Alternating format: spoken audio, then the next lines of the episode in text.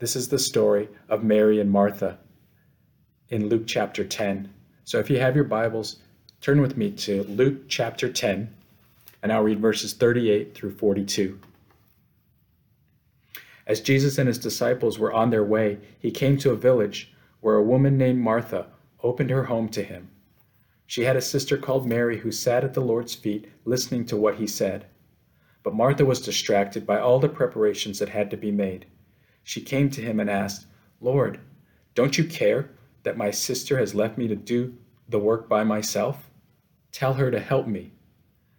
Martha, Martha, the Lord answered, you are worried and upset about many things, but few things are needed, or indeed only one. Mary has chosen what is better and it will not be taken from her. Let's pray. Father, I ask that you would just speak to us through your word this morning, that your Holy Spirit would work in our hearts, even as we watch this on our TVs and, and, and computers and, and devices. Lord, speak to us and minister to us, uh, mold us and shape us to be the people you want us to be, Lord. Thank you for this time in Jesus' name. Amen. Now, just to set the stage, we're in the book of Luke, and uh, you remember the book of Luke, right? We were here long, t- long before um, all of this stay at home and coronavirus uh, happened. And we're in and we're in chapter 10 now. Jesus is on his way to Jerusalem. And in this part of scripture, he's teaching people what it means to follow him what it looks like to be his disciple. And so Jesus and his disciples were passing through this town of Bethany, and Martha invites them into her house. Now, Martha and Mary, they already know Jesus. Okay, they were friends. We see in, uh, in John chapter 12 uh, that they know Jesus, and they have a brother Lazarus who was raised uh, from the dead by Jesus, and they knew him as teacher and Lord. What we see here is a very simple story where Mary, Martha's sister, sits at Jesus' feet and listens to him while Martha, she flies into action and you can picture her like you can picture Avery working in the kitchen and tidying up and and making food and all of these things um, basically doing all the things that a good hostess would do all the while, Mary sits at Jesus' feet until Martha can't take it anymore. And she storms over and she says, Jesus, can't you see what's happening? I'm doing all the work here. Tell Mary to get up and help me. And Jesus says, Martha, you were worried and upset about many things. Few are needed, in fact, only one. And Mary has chosen that one which is better. Now, there's a simplicity to this story which makes it timeless. There are things that are very obvious in this story, and I think there are things that aren't so obvious. There's a depth to this story which may challenge how we think. And we're going to look at both of these things this morning. And the first point is the most basic one it's that spending time with Jesus is foundational. Spending time with Jesus is foundational. You know, they say uh, when a building is being constructed, you can always tell how tall the building will be by the hole in the ground or by the foundation. How deep the foundation is will determine how tall the building will be. In the same way, time with Jesus is foundational. If we expect to grow in our spiritual lives, to grow bigger and stronger and more mature, we need to spend time with the Lord. If you spend time with Him reading His Word, listening to His voice, talking to Him about what's on His heart, then I can pretty much guarantee you're going to grow and you're going to become formed and shaped to be more Christ like. Now you may say, uh, you know, I already know this, right? This is this is pretty obvious. Um, Jesus loves me and wants a relationship with me. And I want to ask, you know, How's that going? Are you spending time with the Lord Jesus? Are you doing your quiet time? Are you spending time in prayer? So many Christians come to church week after week, month after month, and they may even get involved and, and serve. Um, but over time, they don't see the growth and the change uh, that they hope to see or that Scripture promises. When we look at 2 Corinthians 5:17, it says, "Therefore, if anyone is in Christ, he is a new creation. Old things have passed away; behold, all things have become new." Now that's a pretty dramatic transformation that Paul talks about. Being a new creation. Are you seeing newness in your life? Do you see renewal and change that is refreshing, that is where you're becoming more like the Lord and we're adopting His values for our lives? When we don't see these things, sometimes we think, oh, God or the church or somebody has, has failed me. But I, I think that part of the answer is here in Scripture. See, when we look at the passage and we see Martha, she is active. She doesn't lack for being hardworking or conscientious. And these things are usually good. But I think what we see here is Jesus saying, Martha, you are worried and concerned about so many things. You're missing the point. Mary, who simply sits and listens at my feet, she is gaining something much more valuable. See, spending time with Jesus is foundational for our spiritual growth, it's also formational. Time with the Lord is where He shapes our hearts and our minds. In Scripture, we see people changed in His presence, His disciples, and those that understand lordship in their lives, His lordship in their lives. When we go about our lives, does it display God's lordship, Christ's lordship and headship over our lives? You know, in this fast paced, achievement oriented, works oriented culture that we live in, often spending quiet time with the Lord is the first thing that goes out the window. It's something that just it just naturally goes by the wayside. But these are the points in time where God shapes us and he molds us.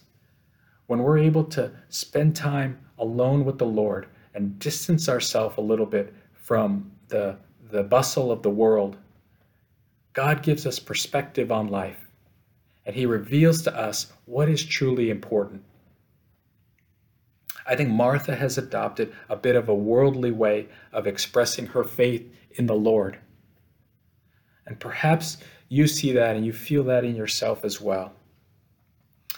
And I think what happens when we're busy and we don't spend time with the Lord is that a disconnect starts to occur between our heart and our hands.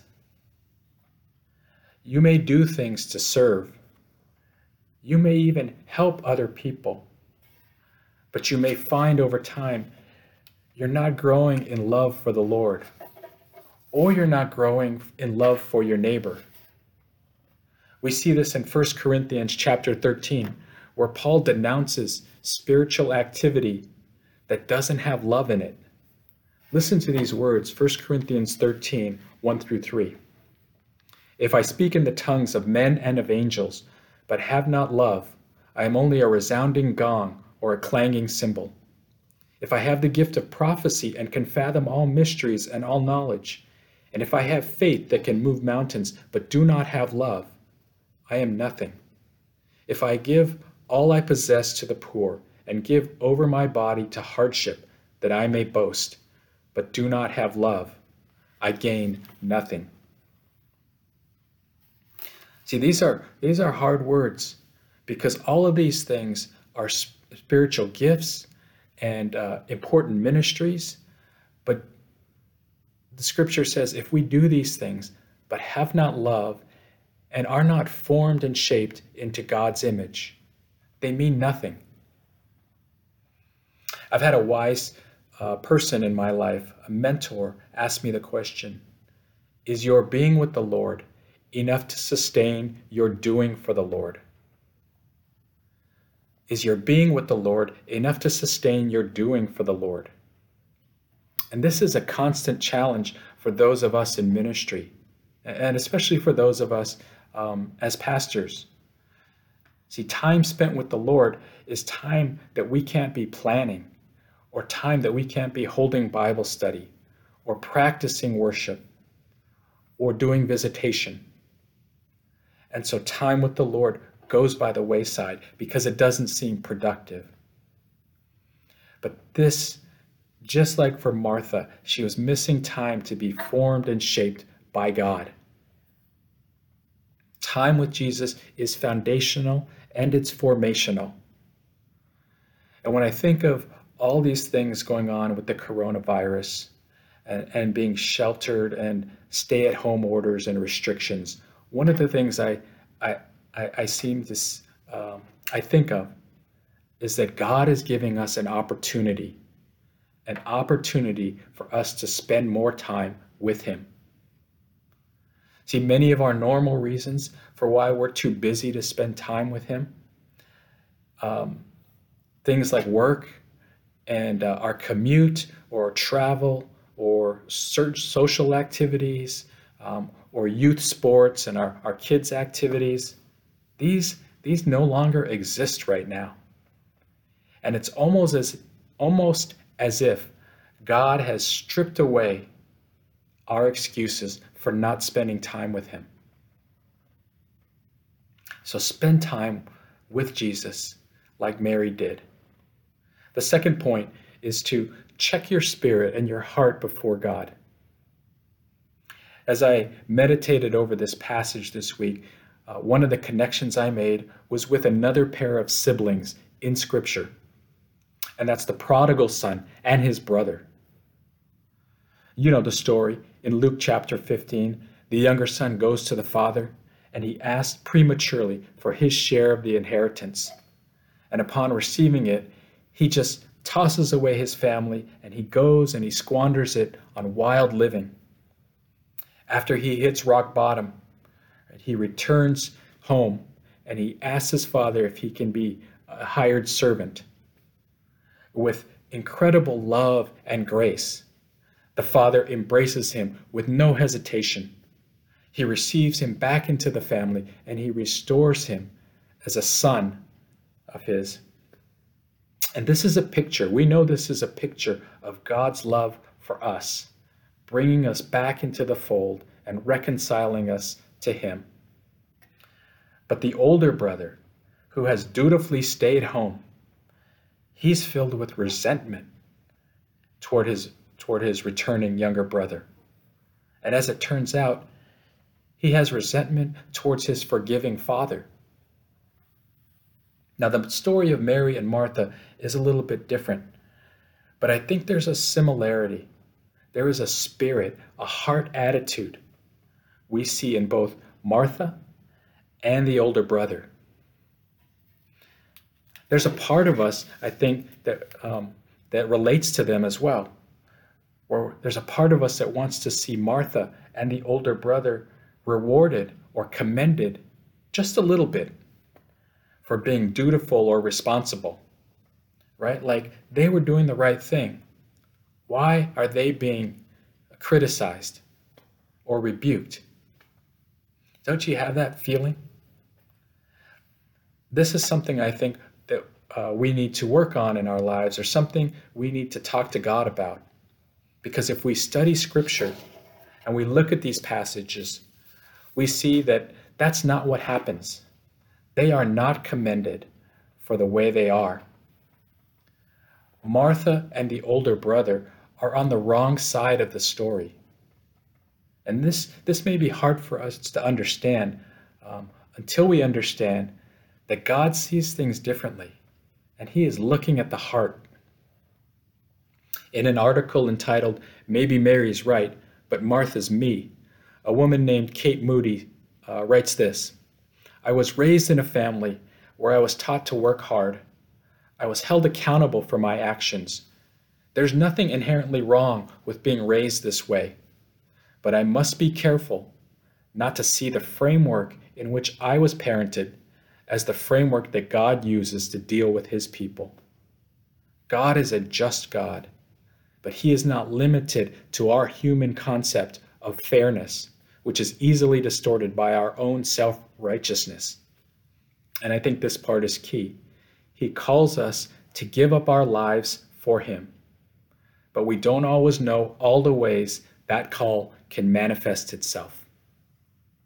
See, in the way God calls us to lay down our, our ourselves and to pick up our crosses and to follow Him um, may apply in very in, in many different ways. Um, and one of the ways may be He wants us to change how we show our love and loyalty to Him. You see, for Martha and the older brother, I think Jesus' call to follow him doesn't mean go and do more or work harder. It means they need to give up their hearts and their spirits to him. They need to check their spirit before God. And this is what God may be saying to you and me today. It's less about what we do and more about the condition of our heart and our spirit. In her book, Having a Mary Spirit, Joanna Weaver identifies five especially dangerous spirits or attitudes that keep us from being more Christ like. See if any, any of these resonate with you. One, a competitive spirit. This is one of comparison, you know, where you need achievement and you need to prove yourself better than others. Two, a controlling spirit. This is one where we micromanage other people and other situations because we need that that control and to feel like you know we're um, we're we're in control of the situation. Three, a critical spirit. A critical spirit. We know that where no one else is good enough, or something always or someone else always should have done better, and that's how we look at things. Number four, a contentious spirit. You know, one who, who loves to argue or debate, one who's kind of wound tight. And five, a discontent, discontented spirit. Never fully comfortable in your own skin, never content with life or the situation, can never really rest do you see yourself in these spirits like I do? Competitive spirit, controlling spirit, a critical spirit, a contentious spirit, a discontented spirit. See, God wants to work in you and me. He wants to free us from these negative spirits and these attitudes which, which weigh us down and which shackle us. I think some of these things can especially become issues during this time of, of um, sheltering and staying at home, you know, because we're in close proximity with each other, we're in each other's way, uh, we can't get out, um, and and sometimes just these this this spirit about us then can can turn in the wrong way. Jesus, I think, like um, says to us, like he says to Martha, You are worried and upset about many things.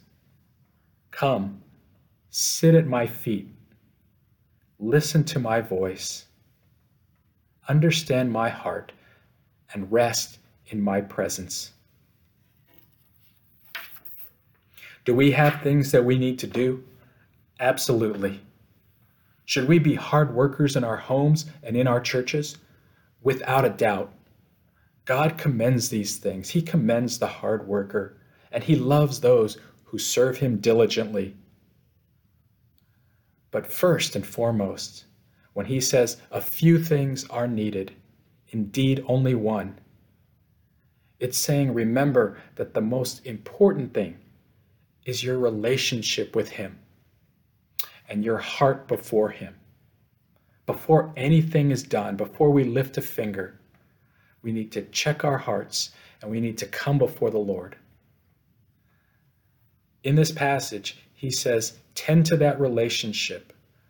your relationship with God as Mary did. And you'll have chosen what is best, and it will not be taken away from you. Amen.